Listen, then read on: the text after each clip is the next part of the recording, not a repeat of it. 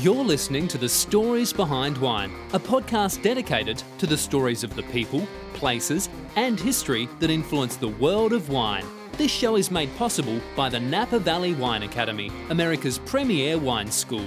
Now, on with the show. Today on the Stories Behind Wine, we talk to Richard Mendelson. Richard Mendelson is one of the most influential figures in helping establish some of the sixteen Napa Valley A V As, or American Viticultural Areas. And he's the author of the book Appellation Napa Valley: Building and Protecting an American Treasure. Richard has a distinguished career. He is a Harvard University graduate, has his master's degree from Oxford University in England, and a degree from Stanford Law School. Richard is an attorney and author.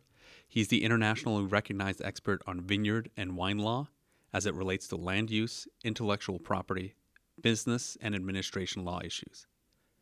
Over the past two decades, Richard has handled legal matters involving almost every aspect of the wine business. He also lectures on wine law at U C Berkeley School of Law, where he directs the programs of wine law and policy. He also lectures on a variety of vineyard and wine law topics at U C Davis Graduate School of Management, and as part of the University of Aix-Marseille and the University of Bordeaux in France. Richard has an interesting story to tell us about how he ended up in the wine business and how he played a pivotal role in establishing some of the most important A V As in the Napa Valley. Well, I wasn't really a wine drinker either growing up in Florida or during my college days at Harvard, but uh, I had the good fortune of uh, having a two-year fellowship to Oxford after um, my undergraduate degree. And when I arrived, I knew it was essentially two free years. It was paid. Um, and in addition to my studies, I had the notion that I was going to open up new vistas in my life. And one of them, wine, happened quite by happenstance. Um, one day, uh, I had just left what we called the middle common room and was walking around the cloisters, went down this uh, set of stairs and found just one door uh, that uh, said on it, wine steward. And I knocked on the door and a f- bloke comes out and I said, "What do you do here?" And he handed me a list. And the list was a wine list of everything that was in the Oxford cellars, which, by the way, is a large cellar underneath all of the college buildings are wine cellars. And um, he explained to me that my access as a student to the wine cellar would be dictated by the length of my gown. And I was a graduate student, so I had a thigh-high gown, not quite as long as the Uh, Don's um, full-length gown and longer than an undergraduate gown. In any event, it gave me access to a good range of wines in the cellar, and I determined right then and there, um, because the prices were unbelievable, that I was going to drink through that wine list in my two years at Oxford, and, and that got me hooked. How did that transcend into arriving here in, in Napa Valley and your entree into the Napa Valley wine business? business. Well, I was um, at Oxford for two years. Um, during my second year, I got serious enough to go down to London once a week for the Wine and Spirit Education Trust courses and got a higher certificate there. And then I decided I wasn't going to come straight back to the States as I had planned, but I wanted to go to France and work in the wine industry. I had learned to speak French by that point. Um, and I thought it would be good to round out that interest with on-the-ground experience. And I was able to land um, a job at Bouchard et Fils in, in Burgundy. Then at the end of that period, which was a year, year and a half, I came back uh, to the States, to the West Coast. I'm an East Coaster, a Floridian by, by birth, but um, I wanted to see what was happening in the wine scene here. Um, so I moved to California um, and um, then ultimately went to, to law school at Stanford, thinking I was leaving everything about wine behind me other than drinking and enjoying it, but certainly any professional interest. But lo and behold, it, uh, like things often do, it, um, uh, it came full circle. And I ended up uh, moving to Napa in nineteen eighty-six after my time at law school. Recently, you just um, authored a book called Appellation Napa Valley. Tell us a little bit about what the inspiration for that book was and what the book is about. Well, wine law in America, wine in America is has such an interesting history. It's so idiosyncratic. The first book I wrote was a, a legal history of wine in America, going all the way back to colonial times, focused on prohibition. So that um, I did that book to because none of my clients could un- ever understand the idiosyncratic and, and archaic laws, and, and, and that was an intellectual academic exercise to put that in context. This book, um, Appellation Napa Valley, I realized after doing as many appellations as I did that I had lived through a very interesting formative time in Napa Valley's history. Um, and it really, that history needed to be told. It needed to be told while I had my wits about me, and also while a lot of the people who were engaged in it um, were still living. Um, so I also realized that this would be the first book on this, but by no means the last, and that I was, you know, in some sense trailblazing um, to open up more um scholarly works and interesting uh, nonfiction about this uh, incredible time that we've lived through in the last thirty years in Napa Valley. You were involved in so many of the the A V A petitions. Tell us a little bit about, if you if you would, how you got to be involved, and uh, a little bit about the process by which an A V A is established. Well, when I moved to the Napa Valley, I first started coming here in nineteen seventy-nine with some regularity. I was still in law school at the time. I didn't graduate law school till eighty-one, but I was nearby. Stanford's a couple of hours away. Um, and um, by the time I moved here in eighty-six, the appellation system was just uh, had just been founded. Um, it was a product of the late seventies and the early eighties, and it didn't formally take uh, effect until nineteen eighty-three. So I was here during that formative stage. I even worked at the Wine Institute, um, the uh, Trade Association of California Wineries, while I was in law school. So I was still steeped in the industry. When I moved to Napa, I, first of all, people didn't under... Uh, There were no wine lawyers. Nobody knew what wine law was. But this was a new regulatory field. And I understood and had worked firsthand with Burgundies and French wine appellations generally. I mean, that's what I did in my job in Burgundy. I would lead tours of the vineyards, then taste the wines from those areas, explain to our foreign buyers um, what, how the appellation system worked, and ultimately close a sale. Um, so when I came here, I had a perspective that was unique. Not that there aren't um, French winemakers in the Napa Valley then, there were, but I understood the innards of um, forming appellations, and Um, I think it was just natural when I moved up here. People were thinking about it, and they turned to me, um, groups of them. They were never one client. It was groups of people would pick my brain about how we, how they would go about, you know, navigating this new course. And I had an interest in it. I had a knowledge, and I was had the good fortune of really doing one after the other. Um, for a period of more than fifteen or twenty years. At the same time, from the day one when I arrived in Napa, I was representing the Napa Valley Vintners. And through that, I had exposure to all, all of the vintners and growers in the valley. So I think I had the connections, the knowledge, and right place at right time.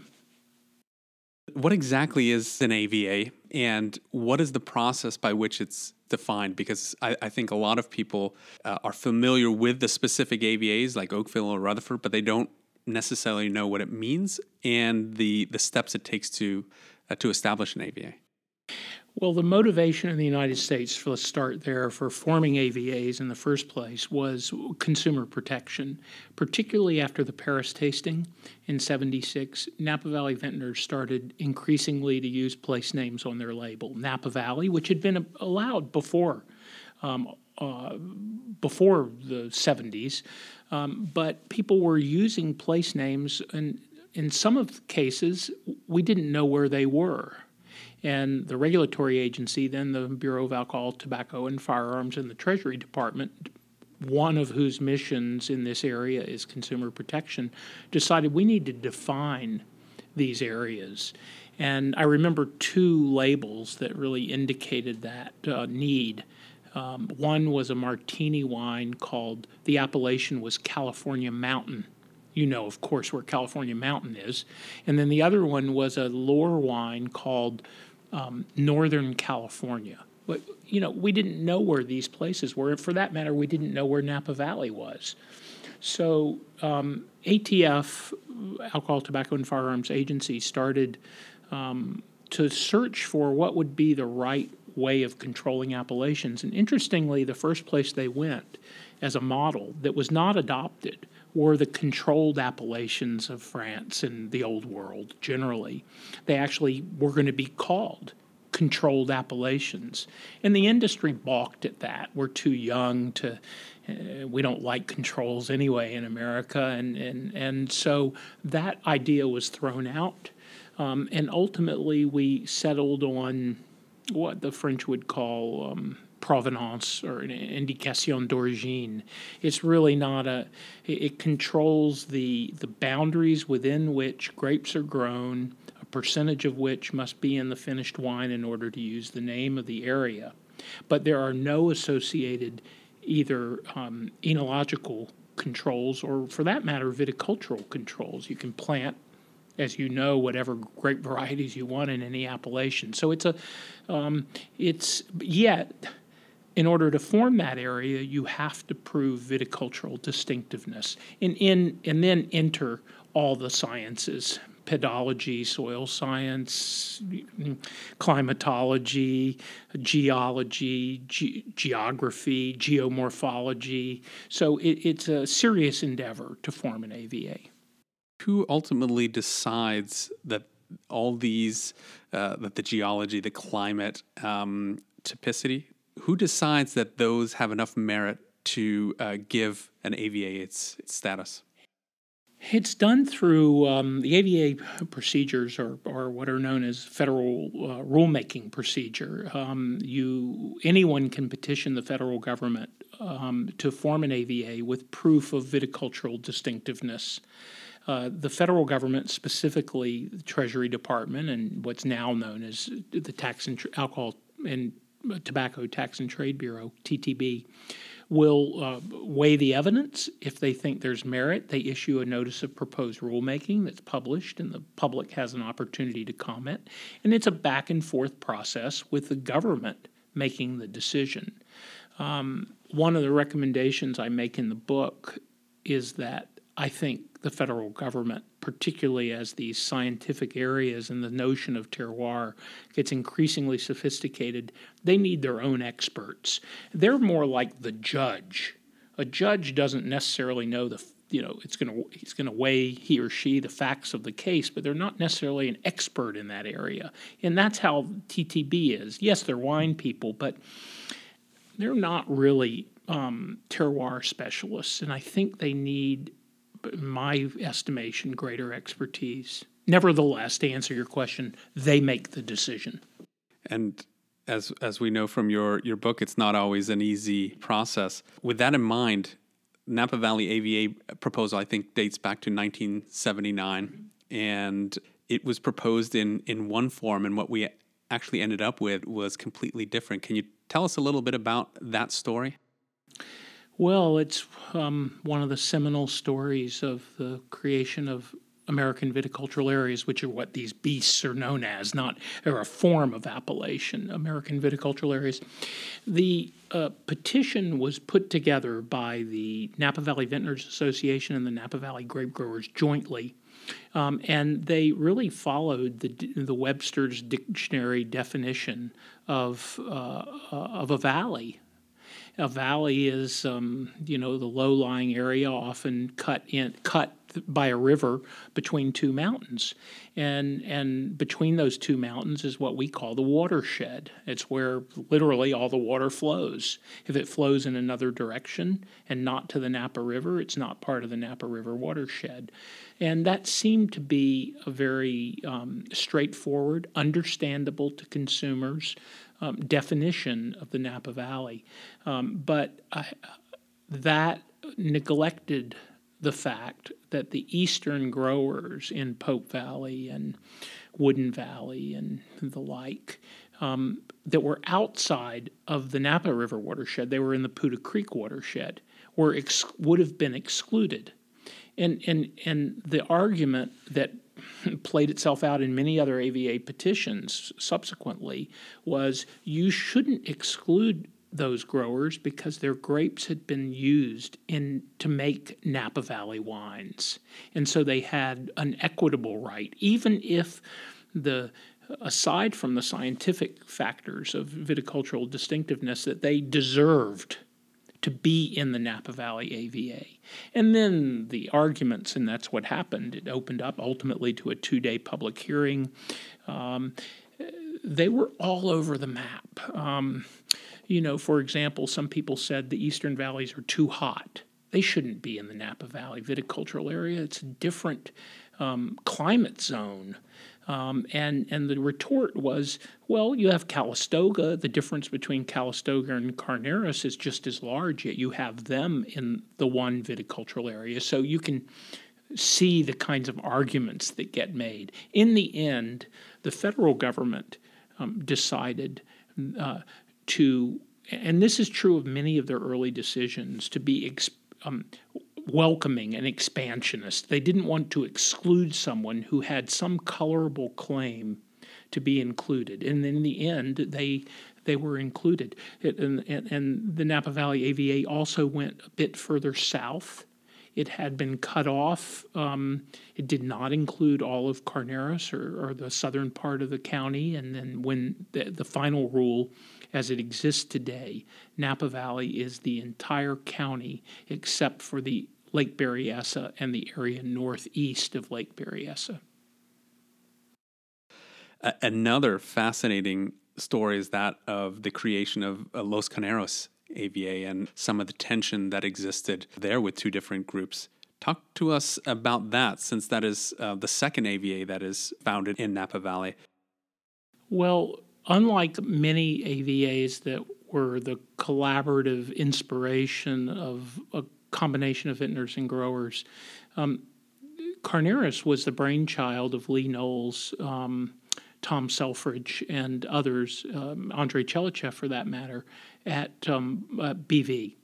Um, B V had established a premier vineyard down there, and I, I, I, I took a, a shot of this bottle. I was lucky enough to find it. The inspiration for the Carneros A V A was a nineteen seventy-nine B V um, Carneros wine, and it said Carneros region on it. And um, as the people involved, they're still living, which is the beauty of writing, having written the book now, tell me they thought that uh, this area was deserving of A V A status. The name was already being used historically on labels. And they believed when they filed for a Napa-only Carneros, um, which they did on their own without consulting anyone. You don't need to consult anyone to file a petition. They thought there would be a Sonoma Valley or a Sonoma County Carneros, an equivalent each side of the county line. Um, but that's not what happened. The people uh, in the Sonoma side of what is today a larger two-county appellation um, felt, just like the Pope Valley growers, excluded. They said, "What if it's truly going to be a viticultural area, what makes Carneros distinctive is that horseshoe shape um, atop the, the San Francisco Bay with uh, similar soils, that windy climate, um, uh, and that you cannot stop that at the county line." Well, this was incredibly um, divisive because I recall Robert Mondavi at the Napa Valley hearing um, really, in a sense, paving the way for all the appellations that would follow within the Napa Valley, saying, yes, we have diversity, but, and he named them. He went north to south. We have Carneros, we have Oak Knoll, we have Yountville, we have Oakville, we have Rutherford, and he named them. Those became the future. But his notion was always that they would be subdivisions of the Napa Valley. They would be um, all interior, wholly contained within. And so to have something that, uh, you know, like Carneros, that now it's going to be part in another county, was strained the um, what some people thought would be consumer comprehension. Uh, they wouldn't know. Um, and in fact, the labeling is is fairly complicated. You can have a Carneros wine that's eighty-five percent Carneros grapes. You can have a Carneros Napa Valley wine. You can have a Carneros uh, Sonoma Valley wine. So you can parse this beast in a number of ways. So from a labeling perspective, it does get complicated. Nevertheless, the federal government decided in, in its wisdom to expand uh, the area to, a, to become a two-county A V A. Did that end up setting a precedent for what was, was to come, or, or was that more of an exception to the rule?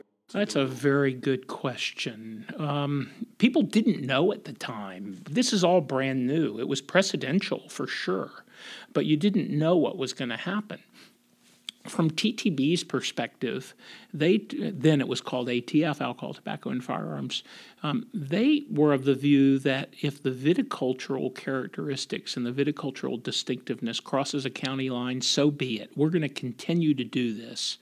But from the Napa Valley Vintners' point of view, uh, there was a strong movement to, and we went back and, and, and essentially lobbied Um, the federal government to please don't do this again in the Napa Valley. They did do it one more time in Woodin Valley, but otherwise we've been successful in not doing that. And the reason for it is that we wanted a framework that we could show to consumers, and they'd know that the overarching appellation A V A is Napa Valley, and then we're now going to show you the subparts that are equally distinctive that comprise the totality, and we don't want any more overlaps. And fortunately, we have not had an overlap for twenty plus years.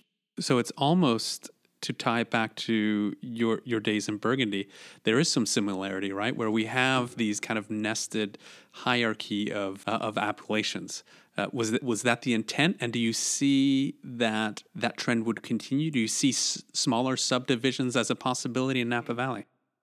Well, let me let me take that uh, in parts. The wine world understands nested A V As. That's how we work, the hierarchy. Whatever the hierarchy is, it could be Grand Cru, Premier Cru, it could be um, uh, Trockenbaron Auslesen, Auslesen, and the like. Here, the concept of nested A V As we think is very meaningful to consumers. Um, the federal government really doesn't understand that. And I think it's because the people there aren't wine drinkers. In fact, conceptually, they're confused by it. They they say, how can Napa Valley be distinctive? And Oakville is also distinctive. Isn't that confusing? And and if we have an Oakville, shouldn't we cut it out of the Napa Valley? Because it, it, it in itself is so distinctive that really it doesn't deserve to be part of Napa Valley. And and later on, we had this battle with T T B, and, and my argument, and we ultimately won, because I think they were stop, considering stopping doing any nested A V As. And we won for several reasons. One, because it was such a widespread concept in the wine world, but also because it just makes common sense. It's like the focal length on a camera. Um, you know, if you zoom in, you're going to see see something in much greater detail. When you zoom out, it doesn't mean it's any less distinctive. Or let me put it another way. We're both Homo sapiens. We're men. The lady around the corner is a woman. She's also a Homo sapien. So it's just a, that's genus, species, subspecies. That's, again, a nested concept. So um, I'm very glad we won that. But coming out of it, it's very clear to me we will not have any more um, uh, nested A V As inside of nested A V As. They will not do it, which is why in the book I suggest and feel strongly that the, the last peel of the onion are vineyard designations. It won't be an Oakville bench inside Oakville. We fought that battle. Um, we recently had a similar case down in Paso Robles where they would not do a nested, a nested A V A of a nested A V A. You know, enough is enough. You've strained their cred- cred- credulity and credibility. So uh, that's where I think this is headed. Great. You you segued perfectly into my next question. And that does have to do with, with Rutherford and Oakville. And in your book, again, you cover the original intent or desire was to carve out a bench, the Rutherford bench, and later on the, the Oakville bench. That didn't come to pass. Talk to us a little bit about what the intention was of uh, proposing that those two benches be created as A V As, and then why that didn't come to fruition. Well, like all of these stories, they're fascinating. The people involved, you know, I can't tell you how many breakfasts I've had at the home of Tom and Martha May as we were struggling with this for years, because we probably met for a year before we even filed the proposal. The impetus was not, it was a defensive measure, not uh, otherwise, meaning that the press, Hugh Johnson, Jancis Robinson, and others, had already determined that there was a Rutherford bench. But they had it running from Saint Helena down to Yountville. And when we looked at it, we said, we can't have the press define our backyard. We have to define it ourselves. And let's let's go back to square one. Let's bring in all the scientists. Let's gather all the evidence and dis- determine how to slice this. And and what the, one of the first premises based on consumer comprehension was that a Rutherford name should not be applied in Oakville, and an Oakville name shouldn't be um, applied in Rutherford, that they were they had a distinct history and meaning uh, in the wine world as well as otherwise that should be respected. Um, we also saw that there were differences on an, not only on a north-south. The north-south differences were more subtle, a gradual rise in elevation and other climatic features as you moved away from the bay and the cooling maritime breezes, but also an east-west difference, a profound east-west difference based on alluvial fans, drainages coming out of the respective mountains, the Mayacamas and the Vaca, um, and the then mixed with this deep, fertile river soils in the middle part of the valley. So we had a lot of things going on that we wanted to capture. And we determined that you couldn't capture them without four A V As. Uh, we thought it made perfect sense that we would take this bench area that was already well known, divide it into a Rutherford bench and an Oakville bench. We actually came down to the river. Hugh Johnson, I think, stopped at the Highway twenty-nine, and then have larger community um, A V As that captured these north-south historical differences. So we'd have a broader Rutherford, within which on the western side would be what Rutherford bench and Oakville and Oakville bench. This was the first time that anyone had applied for more than one A V A at a time. And I felt very strongly that we should do it. I continued to do it. We did, we did eleven of them down in Paso Robles. Um, the reason for that is that I felt that T T B couldn't be trusted to rem- to, to um, not expand an area willy-nilly when anyone asked. And that by giving them a context, almost like puzzle pieces, they wouldn't be able to change one puzzle piece without understanding what it did to another puzzle piece. So we would build in, through the petition, a context that would ultimately be important. Well, to answer your question without belaboring it, what happened was probably, now in hindsight, could have been predicted. We did not predict it.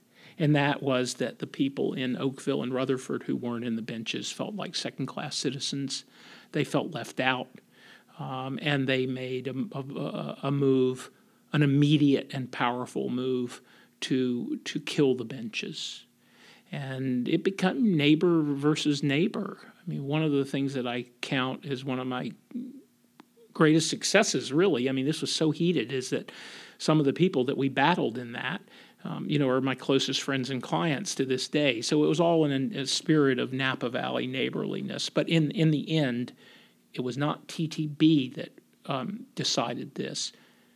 the people who petitioned for the two bench areas pulled them and withdrew it and settled on one Oakville and one Rutherford appellation.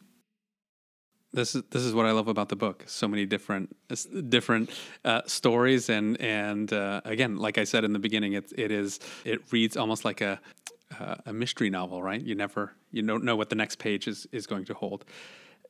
Nin- nineteen seventy-six, we have the Paris tasting. We have Warren Winiarski's wine reaching uh, reaching the pinnacle of of recognition in, in that tasting.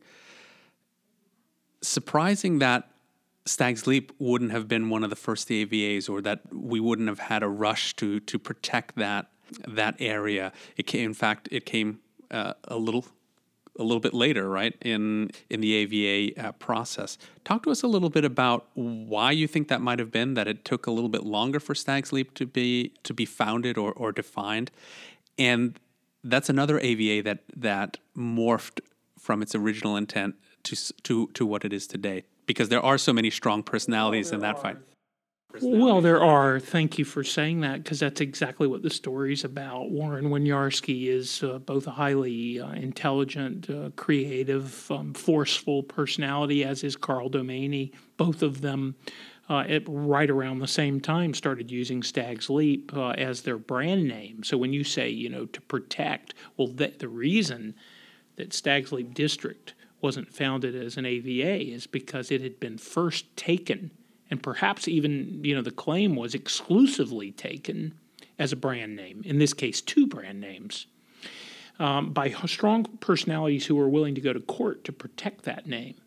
So I was approached um, by John Schaefer and Dick Stelzner um, to uh, opine on whether Um, there could be a Stag's Leap. It was not called District then. When we first filed, it was for Stag's Leap as a appellation of origin, American Viticultural Area. And my feeling was, it's funny, I still have this feeling today, you know, um, Warren and Carl may have used that name as part of their brand because the Palisades were behind where they were located, but they didn't exclusively own the area name. We call that fair use in the law. I, they, we have the right, I told them, to use it, to designate the area as the name of a viticultural area, and I think we will win. Um, we filed that petition. We gathered together a group of, I don't know, fifteen growers and vintners. We, John Schaefer was the chairperson.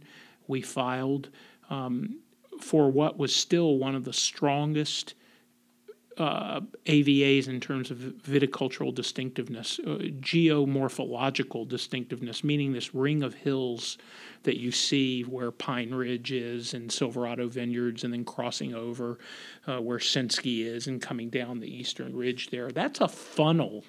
This was very clear from the data. Stag's Leap is a very special place. Not only do I love the wines, but it's a special place. And I thought we had, you know, rock-solid proof.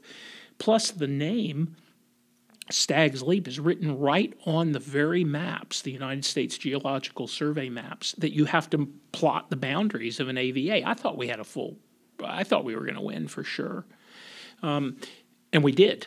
Ultimately, but we didn't hold the boundary that we wanted. We had a very narrow boundary at first, not as narrow as some wanted. We went down as south to uh, just south of Chimney Rock. We went north to um, Sinsky, and um, then we crossed over. At t- we went ridgetop, hilltop to hilltop to capture this funnel. Um, and as soon as we did that, people wanted in. The first, well, the first thing that happened is that Warren screamed bloody murder, said, "You're taking my name." And rather than fight, we reached a compromise with him, which was to add the name District so that we would clearly differentiate for consumers the difference between a brand name and an area name, much like they do in France with A O C. You know, to designate that's where it's from. I think that was a great move. I've used the word district in many, many successfully in many A V As since then. That was the name.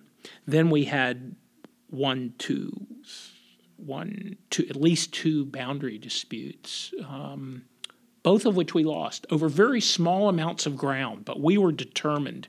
It was like the Maginot Line for us, particularly at the end. We were not going to move north to the Yountville Crossroad and include Stan Anderson's land and that, that land that, that we thought was outside of this orographic or funnel-like ge- geography. I even offered the federal government, I said, we have a grower who's on both sides of the line that's in question. Let us make the wine. It's farmed identically, same varietals, same farming techniques. Let us make the wine, and you taste, we'll make it the same way. You see if you can taste the difference. We say you can. They said, nah, too subjective. We're not tasting wine. So, and in the end, they decided that boundary administrability was easier. You know, it's easier to go to the crossroad than to find some little, you know, divider on on barren ground. So we have the Stag's Leap district that we have today.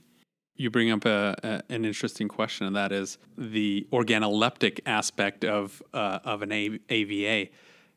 Should that have been included at some point? Should there be a organoleptic component to assessing the viability or the validity of an A V A? Well, we don't have, but the, uh, yes, but. Yeah, the the yes is that if organoleptics will help you determine viticultural distinctiveness, if you really can control for those variables and control two wines that have been made from the same varietal, the same rootstock, the same farming technique, et cetera, then I think it will help you determine that goût de terroir will help you determine what's the right line. The but is that we do not limit varietals Um, to specific A V As. I mean, it's become that way over time. Napa Valley is now forty-three percent Cabernet, but you don't have to grow Cabernet in Rutherford, Oakville, or Stag's Leap District. So the fact that you can grow any varietal, different varietals will show different typicity in different environments that, uh, I mean, it, it makes it more murky. We have a landscape of sixteen A V As here in, in Napa Valley. And we have this unique um, story of, of Pritchard Hill, right, which a lot of people would say, boy, that would make a natural seventeenth A V A in Napa Valley. Doesn't seem like that will will come to pass anytime soon. Can you tell us a little bit about what that is all about, what the story with Pritchard Hill is all about? Well, as the Wine Spectator said, it's the Rodeo Drive of the Napa Valley. It's obviously very unique. It sits right on top of Oakville. In fact, when we did Oakville, the people on Oakville East, we used the five hundred foot contour line to define the difference between this essentially valley floor and toe slopes appellation and the mountain appellations. But um, where um, Dalla Valley and Patrick O'Dell at Turnbull and Oakville Ranch are, that they actually got included in Oakville. So it, that part of Oakville goes way above five hundred feet based on the fact that that was an uplifted portion of Oakville and is very similar to the rest of Oakville. Well, just above that is Pritchard Hill. Um, it deserves uh, recognition as an A V A. I have no doubt it would pass the test, but we run back into the common problem of the name. The name is a registered trademark of Chapelet, and they do not want others to use it. Um, so This poses the issue of uh, can someone take a name for all time that is a geographic name, recognized as a geographic name, and preclude others from using it? Um, I don't think so. But T T B, after the battle over Calistoga, which was a many-year battle fought out literally ultimately in the floor of on the, in Congress in the White House, over grower wineries that were using the name Calistoga and didn't want to give it up, or more importantly, they didn't care about letting there be a Calistoga A V A. They didn't want to have to make their wines from Calistoga grapes, so they resisted. They wanted to be grandfathered. Um, and uh, after that experience, T T B threw up their hands and said, we don't like brand name appellation conflicts. They are thorny, and we don't want to be involved in them. If you come to us with an appellation petition, work it out before you come to see us. So they'd like there to be peace. Uh, and I don't know that they want to wade into these conflicts, the very same conflicts we had with Warren and Carl in Stag's Leap District. But I'm convinced that um, as an Appalachian proponent, that there deserves to be a Pritchard Hill. It is a fair use of that name. It doesn't infringe on someone's trademark. If used in conjunction with the varietal and the right type size, nobody's going to be confused. Um, and if you need to do it, put a modifier. Call it Pritchard Hill District. I don't see a Pritchard Hill happening in the near future because of these problems. It's definitely a name that that has, uh, you know, in a lot of uh, students' minds, already is an A V A, right? They, when you when you ask them to name the A V As of Napa Valley, it's it's like they almost automatically include Pritchard Hill. So we'll call it an unofficial A V A of the Napa Valley.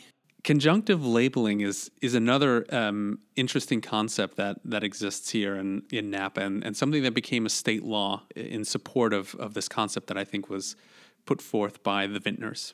Tell us a little bit about what the reasoning was behind conjunctive labeling. Was it purely brand protection, Napa Valley? Well, this is where my background in France, having worked in France, and then the fact that we had, um, you know, vintners from the old world um, um, as part of Napa Valley Vintners. Warren Winiarski was involved with this. It became very evident in the late eighties that this move for what you call nested A V As, which I think is a good name. They're all American viticultural areas from the federal government's point of view, the same standards, but still they're nested, was going to continue. And that we were going to have, at that point there were only two or three, but th- we would have sixteen. And we saw what had happened in Bordeaux, where if today you went into a wine shop and asked for a Oh, uh, uh, one of the first growths, you probably aren't going to see Bordeaux on the label at all. You may see Grand Vin de Bordeaux, but most likely you're going to see Margaux and Pomerol and Saint-Julien and Saint-Estèphe, et cetera. So the, the smaller A V As, appellations, eclipsed the larger. And the larger in Bordeaux became almost a commodity name. It was not good, and we were able to learn from that experience and take steps before this happened, because you can't do it afterwards. People become too set in their labels. You know, they don't want to change. So um, we had a, a committee at the Vintners who came up with this idea.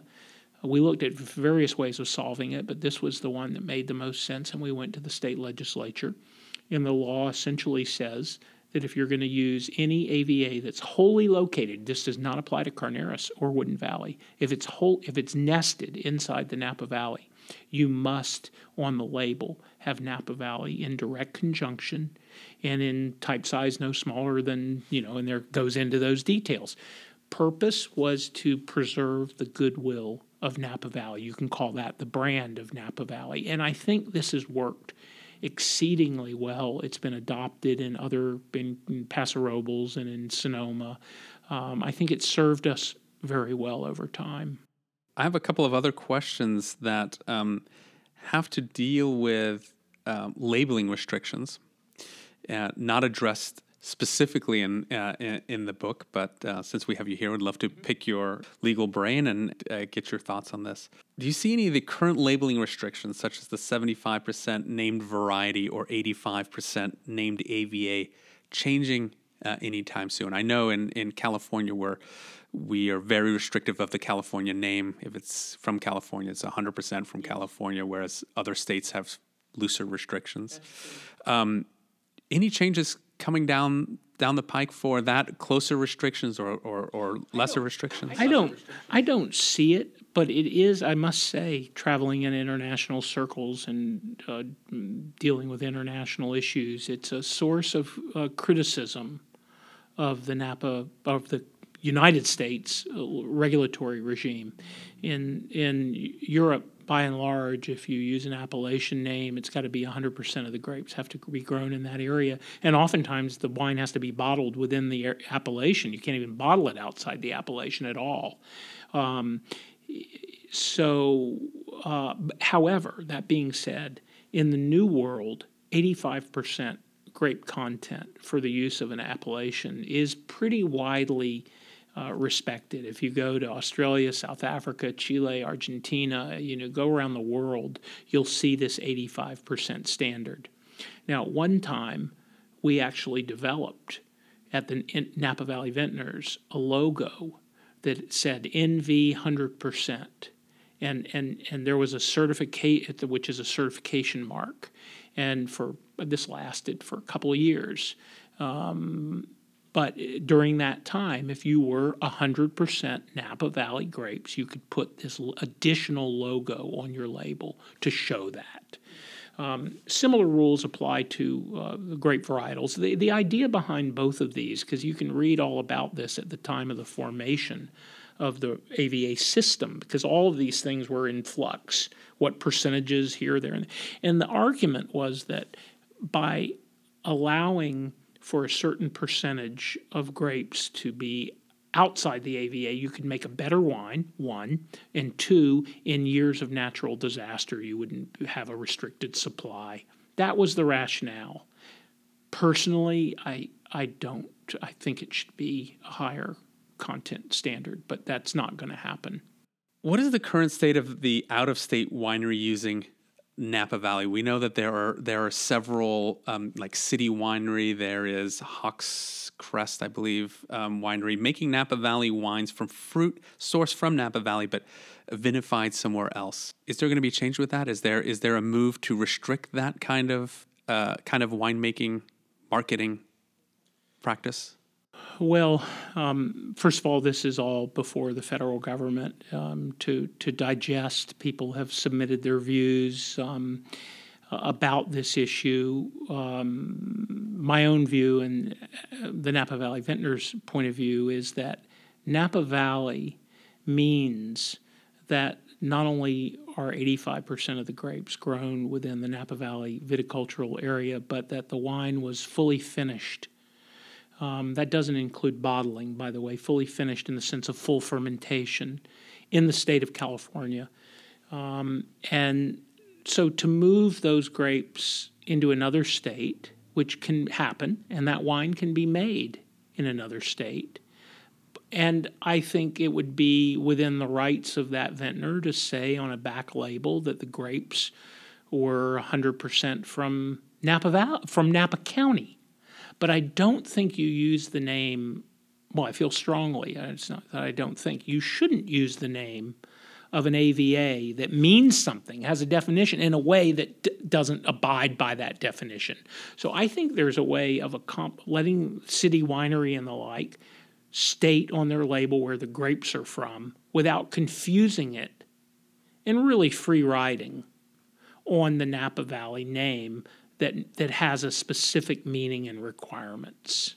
And we and we do have distinctive um, enological, you know, we have uh, uh, rules against chaptalization. You can't add sugar in California. You can in other states. So, and over time, I actually think we will develop more specific, maybe not Napa Valley, maybe they start as California, but where is this headed? I mean, ultimately, you talk about the move between the tension between tradition and innovation, which we find in any appellation system for any commodity, and it'll always be there. But I think in the new world, as we get older, we will probably put in some of these additional controls, and they wouldn't apply out of state.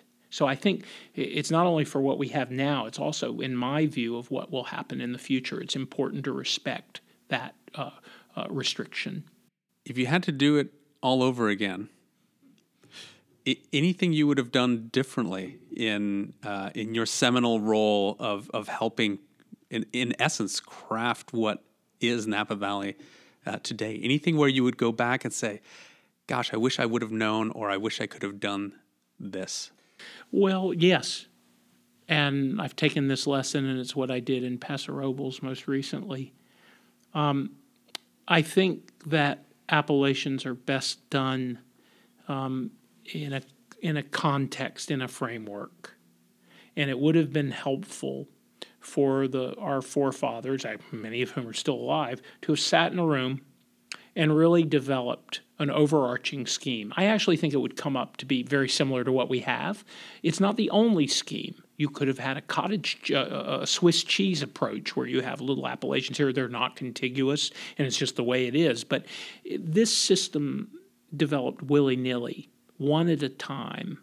And I think we're lucky. We ha- you can look at other counties that don't have this kind of organization and this understanding of this nested approach. Um, but I think if the federal government won't do that, because they don't require it, They'll they'll take a petition. That's what they're used to. They don't even like multiple petitions. When we file them, we had to pave that ground. They're not used to that. It's one area at a time. And then they forget what they did. Somebody else comes along. If it's overlapping, okay, so be it, unless the public stands up and makes a case against that. So I think a framework is incredible. In fact, I think what would be helpful right now is that when somebody applies for an A V A, no matter where it is in the country, they should have the responsibility of talking about how it fits in with the already established A V As in the area and, and provide the context. That's what consumers are looking for. That's what how you play the wine game, right? How you go from the Côte de Nuit to, to, to Givry Chambertin to Clos de Bez. I mean, you need a system that allows you to do that. And I think there should be more focus on the overall framework and the overall system. So would I be correct in saying, if I read between the lines, that it's almost as if the T T B needs needs to be reworked and their their system of, of helping A V As be established rather than working it backwards and, and, and starting from the A V A perspective? I think that's probably right. Uh, when I said this recently to someone, they jumped up and said, oh my God, we don't want the T T B tasting wine. You know, we don't trust them to do that. But in terms of, um, I suggest in the book that they could have an advisory committee. Those are allowed under federal law, and it would be wise people who just, you know, suggest, hey, let's step, take a step back and they'll understand the wine world and wine consumers. And when somebody proposes something, can give that contextual understanding that sometimes can be missing when you go petition by petition without looking at that long view. Fortunately, we've done a good, in the Napa Valley, I think we've done a very good job. Um, somewhat hit or miss, but I think by and large we we navigated those waters. So one last question for you. Of all the A V A petitions you, you've been I- involved with and all the, the personalities and I'm sure emotional discussions around a, a, a dining room room table, any favorites that, that stick out that says, boy, you know, this is this is something that I was so proud to be involved involved in, in, in creating? Yeah, I think Stag's Leap District. It was very emotional. Um, I know those wines inside out. I I I, um, I felt we broke new ground there with using the word district for the first time, bringing people in um, to join the cause. We did not hold the boundary, but we set the precedent for what's important. We one of the things that's happened with A V As is that in the olden days, we, when we were doing Carneros, we talked about region one, two, three, four, and five. Now we've got weather stations in every vineyard. This has gotten incredibly sophisticated. And when I look back over the arc of all the A V As in Napa Valley, Stag's Leap District was the first move. If you compare it, the Carneros petition was maybe five pages. I think our our Stag's Leap District petition was one hundred pages. We really brought evidence to bear, and and that set and that's what it is required today. So and plus the characters in Stag's Leap District are so f- fun. Um, It was a lot of tension, but it was also camaraderie. And, and, and you know, let's after these A V As are formed, usually there's a vintner grower group, that, as you know, that directs it. And look at how well they've done. Stag's Leap Wine District Wine Growers, the Oakville Wine Growers, Rutherford Bench Society. I mean, they've really done a good job. So uh, that's the proof of the pudding. You know, we've only just touched on on uh, on some of the intrigue and, and, and information that exists out there. Obviously, I encourage folks to to go out and, and, and pick up your book. Where would they best be able to do that? Obviously, Amazon, the the eight hundred pound gorilla of book retailing. The eight hundred pound gorilla, local bookstores, and then there's a publisher has a book website called Appellation Napa Valley dot com, and you can order direct from the, the website. Right. Well, Richard, I really appreciate you taking your time today to um, enlighten us on a lot of these uh, these interesting facets of Napa Valley, and hopefully we'll have you back uh, sometime in the future. Thank you for the wonderful questions. Appreciated. Thanks for joining us today for the Stories Behind Wine and our discussion with Richard Mendelson. If you're interested in picking up a copy of Richard's book on Appellation Napa Valley, Building and Protecting an American Treasure, make sure and visit either amazon dot com or you can go to appellation napa valley dot com and order his book as well. Until next time, thanks for tuning in. You have been listening to the Stories Behind Wine podcast. This show is made possible by the Napa Valley Wine Academy, America's premier wine school. Please be sure to subscribe to our podcast and share us with your friends.